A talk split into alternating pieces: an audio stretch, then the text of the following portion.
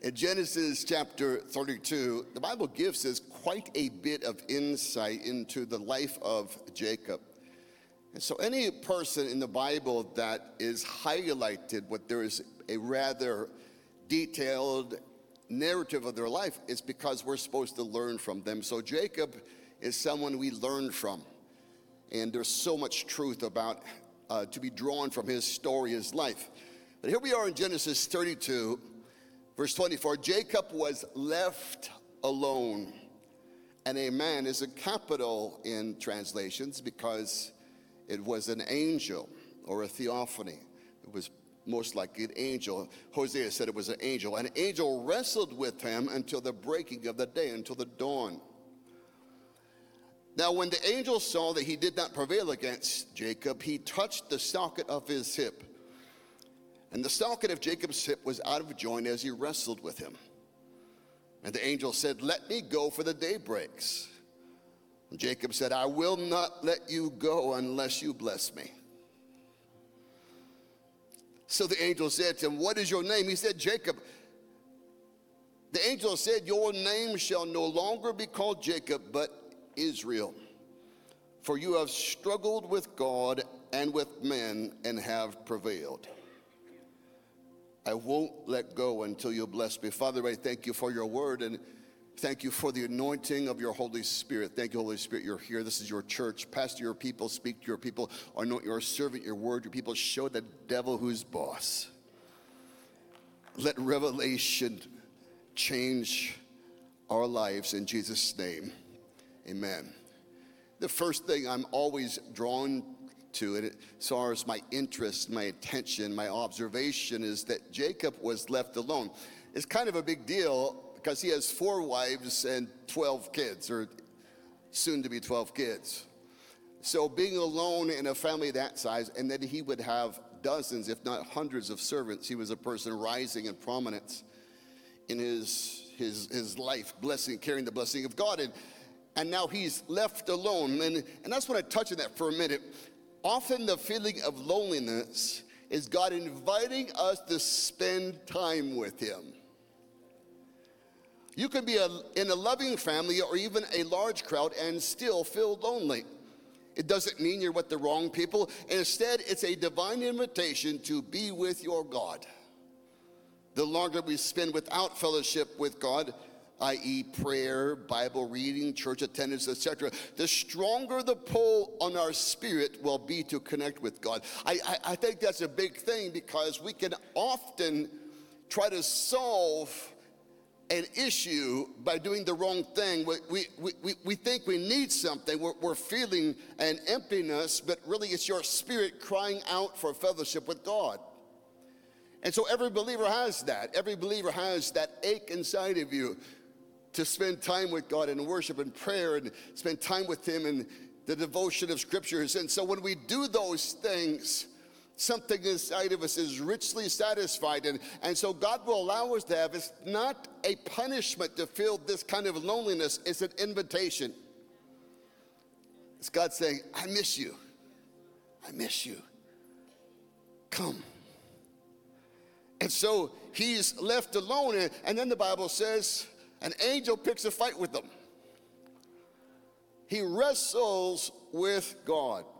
The angel representing the interest of God, the purpose of God, the plan of God for Jacob's life.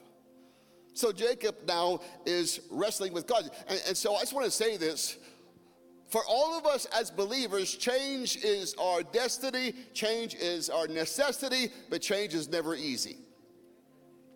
And so, like Jacob in this story, we wrestle with God until God fulfills the promise of Christlikeness in our story. And I just want to encourage you never stop wrestling with something you know God wants to change.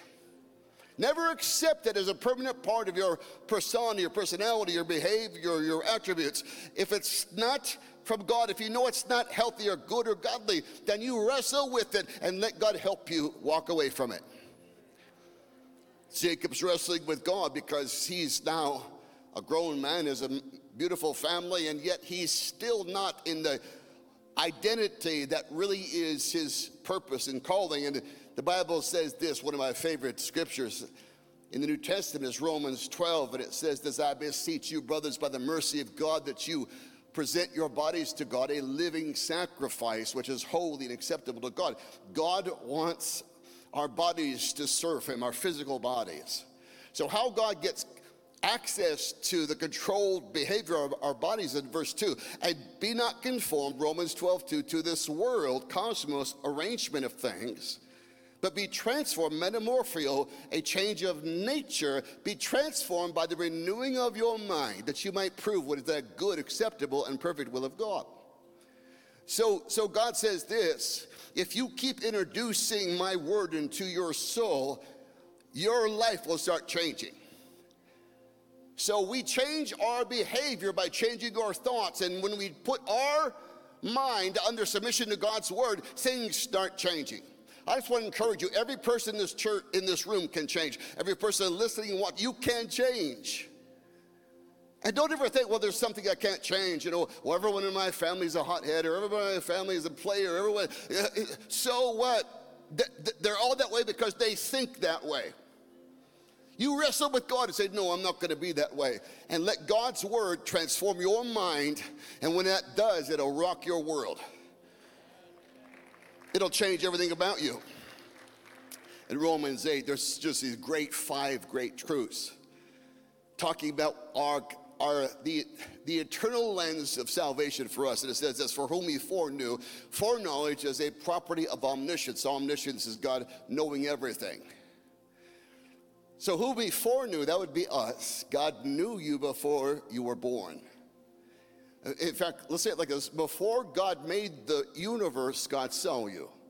He's all knowing, and foreknowledge is perfect knowledge of the future. So God saw you. He, so whom He foreknow, He predestined. I have a destiny that was given to me before I had a life given to me. I'm predestined. What is my destiny? To be conformed to the image of the Son, that He, Christ Jesus, might be the firstborn of many brethren. And whom he predestined, he called. Whom he called, he justified. Whom he justified, he glorified. What shall we say to these things? If God be for us, who in the heck can be against us?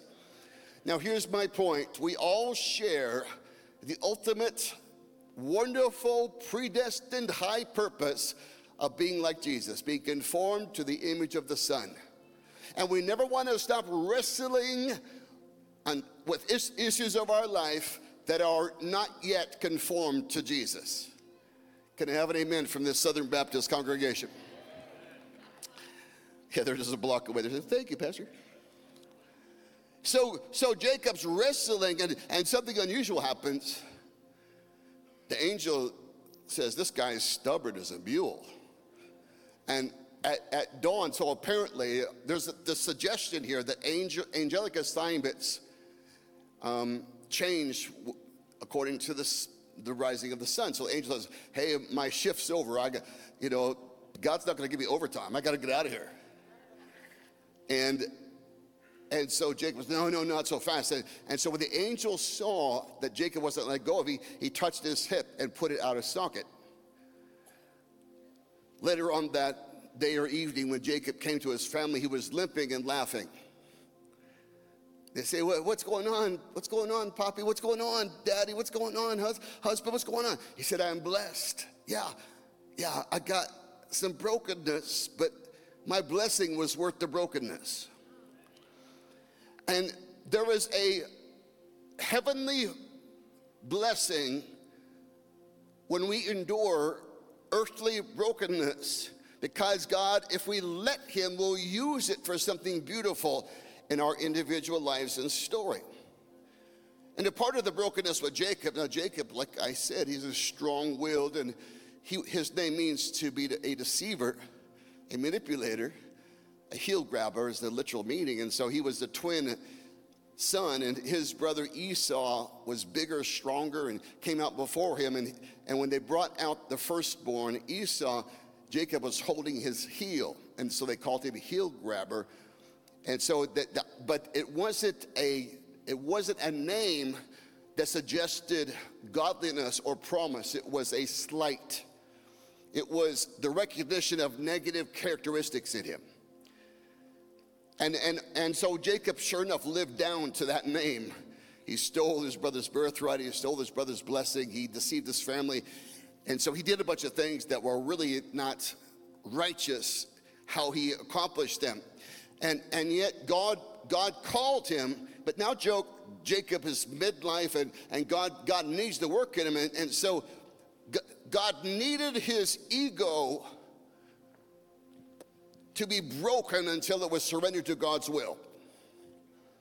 Our pride, self will, selfishness, rebellion, and ego must be broken until our will is surrendered to God's will, until our ego is crucified.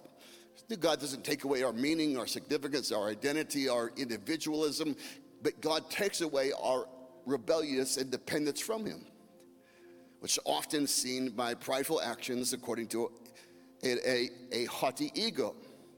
Jesus said in Mark, Mark's description of Jesus feeding the 5,000, he feeds 5,000 people with a little boy's lunch. Just amazing things. And uh, they, the disciples said, We don't have enough resources. Jesus said, Show me what you got. They said, Well, I got five loaves, two fish.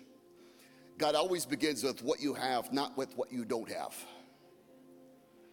And so Jesus took what they, what they had. The Bible says, when he took the bread, he broke it and then he blessed it, and then he gave it, and then it multiplied. He broke it. What happened to the brokenness? Instead of feeding one boy, it fed 5,000 people, probably 15,000 people, 5,000 men. It's amazing the power, the powerful consequence of broken, brokenness. So, so Jacob now, so the angel said, "What exactly are we fighting about?" And Jacob said, I'm not letting go of you until you bless me. Now, that's my message. I want you to get this. Jacob was a mess. Whenever you feel bad about yourself, just read him. He's a liar, deceiver. He's trying to do the right thing, but does it the wrong way all through his life. It is, it is intense. His, even his family is pretty amazing. So he has all these things going on, and yet he's called by God. God knew all of that, you know, foreknowledge, omniscience. God knew all of that, incorporate that. God knew who you were when he called you. He wasn't afraid of the brokenness or the sinfulness or the pridefulness that was in us. He knew he could change us if we would allow it. And Jacob said, I refuse to live my life without your blessing. I won't let go until you bless me. Come on, I, I, I need you to get this because some of you feel like you're letting go of some stuff. But I declare God's to bless your family. God's going to save your children. God's going to bless your marriage. God's going to bless your health. God's going to bless your business. I, I don't know what it is, but don't let go. I'm not letting go, Jacob said. I refuse to give up. And so here his nature as a contender, a fighter, really emerges in a positive light that he's he's prevailing in his relationship with God. I'm not letting go, I'm not letting go. And, and, and so that it, it moves then to kind of the, the next level. And the angel says, Well, tell me your name. The angel knew his name, but the angel needed, or God needed Jacob to acknowledge his incomplete or sinful or wrong label. My name is Jacob, the deceiver. And God says, I can't bless that. Oh, by the way, that, was the wrong name in the first place. Your real name is Israel, Prince of God. Your real name is prince with God. As Israel has the suggestion, he that wrestles with God and prevails, but, but it's really, I think the most commonly accepted title is a prince of God. So, so here comes, here comes the deceiver. And by the time he wrestles with God and limps down the mountain, he shouts out, I'm a prince. I didn't know it my whole life. My parents cursed me with the wrong name. I've lived down to the identity that I was born with or that I was raised with or that others expected me. I've accepted the wrong identity, but my real identity, I, I'm a prince. I'm not a liar. I'm not a thief. I'm not a deceiver. I'm not a con man. I'm a prince. And God says, I can bless that. I can bless who you are in Jesus. Come on. I can, if any person is in Christ Jesus, they're a new creation. All things passed away, all things been made new, all things from God. I can bless that. I can bless the mind of Christ. I can bless your transformed life and renewed mind. I can bless your obedience to my word. I can bless your prayers. I can bless you walking in love. I can bless you standing in faith. I can bless you praying and prevailing and not stopping. I can bless you here Look at all the things I can bless, but I, I can't bless that. Don't ask me to bless something that I didn't breathe life into. And that's not who you are. You know, you know the, the, this whole thing is ultimately about identity. I'm going to tell you who you really are. You're a prince. You're a prince. The Bible is a book of identity, not just behavior the way we see ourselves determines the way we see everything else. And so our lifelong wrestling is to make sure we're agreeing with God about who we are. I am who God says I am. You know, the, the, Jacob's not the first guy in the Bible who had a name change. Jesus called Simon Barjona a fisherman to follow him. Simon did, and Simon is just an amazing personality. He's outspoken, he's loud, he's outrageous, he's all in, he's, he, he hides nothing and he's, he's so so but he gets in trouble because sometimes he speaks before he thinks. And so simon barjona and and and jesus asked the disciples what they who do men say that i the son of man am? And and they're all quiet. All of the educated matthew college educated luke a doctor they're all quiet. And, and the fisherman who had a fifth grade education raised his head and said i know who you are. You are the christ the son of the living god. And jesus said well what do you know the high school dropout got it. Blessed are you, Simon Barjona, for flesh and blood did not reveal this to you, but my Father in heaven. I say you are Peter. Petros, a rock. Everybody's thinking, that guy ain't a rock. He's the flakiest disciple we have. Jesus said, no, no, no, no. That's who he is in the flesh. Hear who he is in the spirit. He's a rock who preached the first message on the day of Pentecost, Peter, who was the apostolic leader over Jerusalem, over all the church, Peter, who wrote books of the Bible, Peter. Peter became what Jesus said he was. And, and when we receive from God, you don't need a name change. I'm not changing my name, you know, to, to you know, to, uh, I, I, there's certain names, I, I, you know, I love the name Judah. Wouldn't it be funny? Stop calling me Michael, start calling me Judah. Well, you know, that, you can do that, but that's not what God's talking about. He's talking about changing the way you see yourself. You're a prince, you're a princess, you're royalty.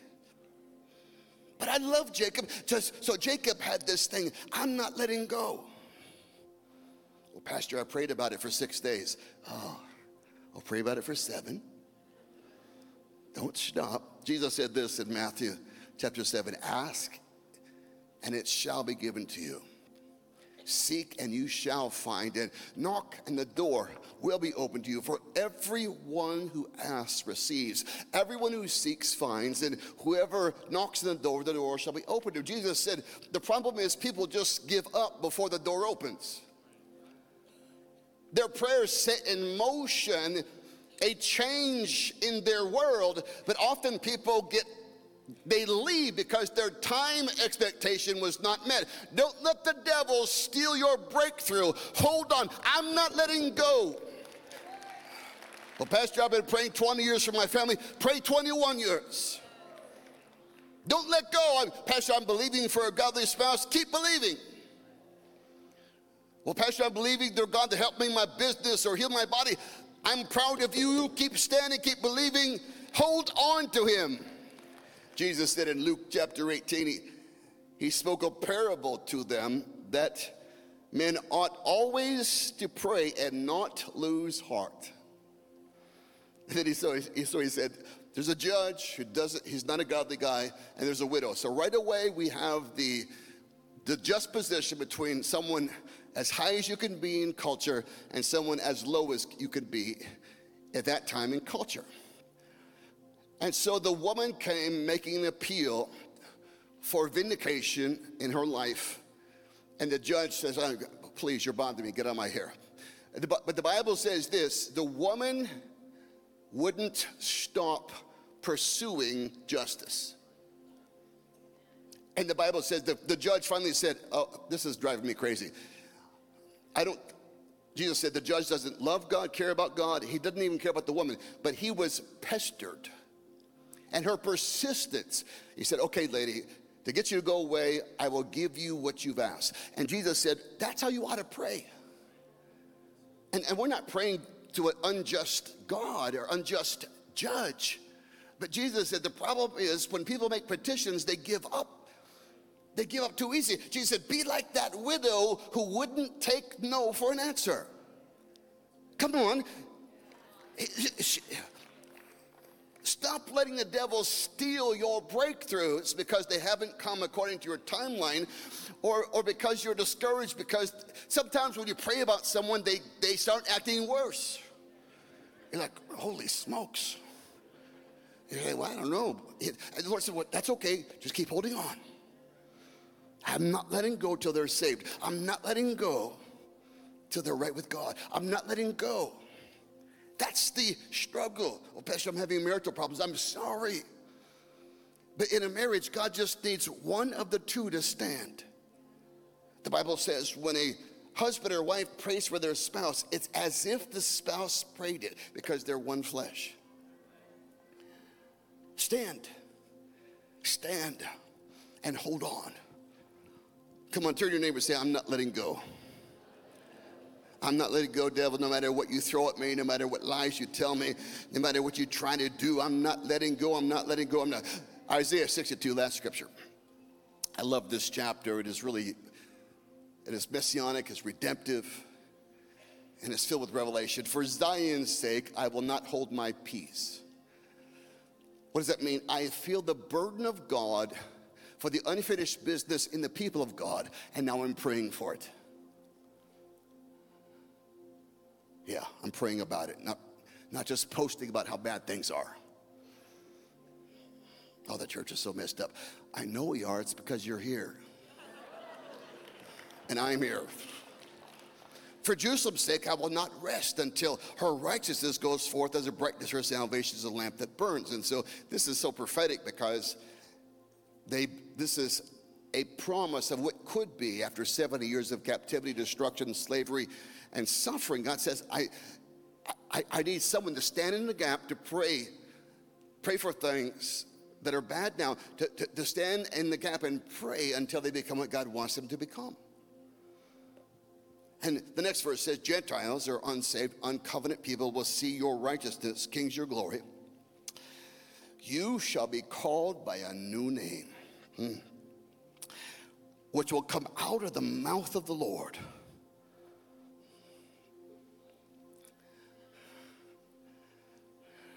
you shall be called by a new name.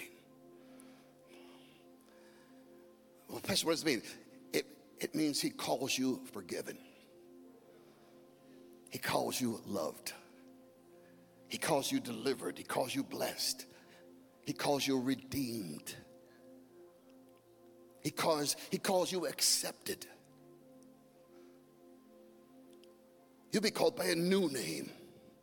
You shall no longer, you shall be a crown of glory, verse 3, in the hand of the Lord, a royal diadem, a precious sparkling jewel in the hand of your God. You shall no longer be termed forsaken, nor shall your land be any more, more be termed desolate, but you shall become, become Hephzibah and your land Beulah, for the Lord delights in Hephzibah means delight, and Beulah means married. And your land and your land shall be married to God. So the, the very opposite. For all the people fighting rejection, fighting some kind of uh, um, shattered self image, fighting, fighting abandonment, fighting the pain of, of the traumatic events of people failing or people falling or people dying or things things so, so, all the people that feel forsaken all the people that feel god says i got a new name for you I delight in you. I'm married to you. I delight in you. When's the last time you thought your life made God happy? Hmm. I'm not sure I've ever thought that, Pastor. Well, start thinking it. it my grandkids show up, all they got to do is show up, and I'm happy. I don't care if they're getting F's at school. Their dad does. I don't care. None of them do. They're all smart. I'm just happy to see them, to love them, to share my affection for them. So, so God says this I, I, I'm going to recircuit your identity understanding until you're in agreement with me. Because there's a problem, the Lord says, when you're when you're when you've adopted the wrong name. Jacob later on, a couple chapters away, he has his last child, Benjamin, but that was not his born given name. Jacob and Rachel are on journey. She's have she's an older woman and she's having a pretty intense labor. So they stop, you know, there would be a, a caravan, they stop. She's probably in a tent or some kind of protected environment, and a nurse or several nurses are taking care of her. And, and Jacob's probably pacing outside the tent or across the, you know, the room nervously. And, and the, the, the, the nurse comes to Jacob and said, God's given you your 12th son and Jacob holds this baby. Now, his wives had, had named all 11 sons up to this boy. All 11 given names by their mothers. And the nurse says, the, the bad thing is your wife died. Imagine the intensity. This is the great love of his life. His, his great love dies, but God gives him a miracle son that his wife contended for. And Jake and the nurse says, Your wife called him Benoni, which means son of my sorrow. She might as well have just said, My son killed me, the son that killed me. Rachel's a wonderful woman, a godly one, but you can have so much pain that your pain overtakes your faith, your reason, and your love. And you do things out of pain that you would never do normally. You, you, see, some of you carrying the pain of another generation. God's just ready to set you free. Ready to set you free. And Jacob says, see, he's already been through this event where God says your name is Israel. Jacob said, I know what it's like to have the wrong name. I know what it's like to be cursed by my negative qualities being exalted and my positive qualities and my prophetic destiny being hidden. I'm not going to let him carry the lifelong burden of his mother's pain. His name will not be Benoni. His name will be Benjamin, son of my right hand, my closest son. And when you read the story, he had great affection for Benjamin, the son of his old age. It really was a beautiful story. And God wants to tell you, I, no matter what happened with your parents or with your life or with abuse or neglect or abandonment or rejection or sorrow or, or even maybe just a way inside of you you've never been happy or satisfied. You've never been content. You've never really really embraced who god's made you to be. It, it, it, it's tough to receive god's love when you hate yourself. So jacob says no it's going to be my right hand man. And God says, I got a new name. I got a new name for you. I got a new name for you. I love it when God takes a man who is violent or angry and so transforms him in front of his whole family that he becomes a different person with a new name. My grandchildren only know a happy grandpa, happy Poppy. Poppy is my name. Mary and I, because we became grandparents like at 44, whatever. We looked at each other, we're too young to be grandpa and grandma. No way. I'm Poppy, you be Nana. So she's Nana. Now it doesn't matter.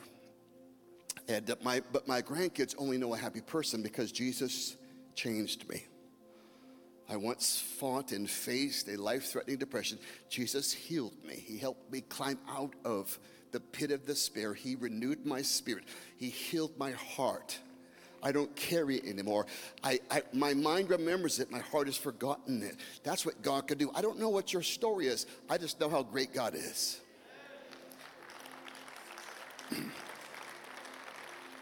Turn to someone and say, I'm not letting go till God blesses me. Thank you for listening to me today. Would you please stand to your feet?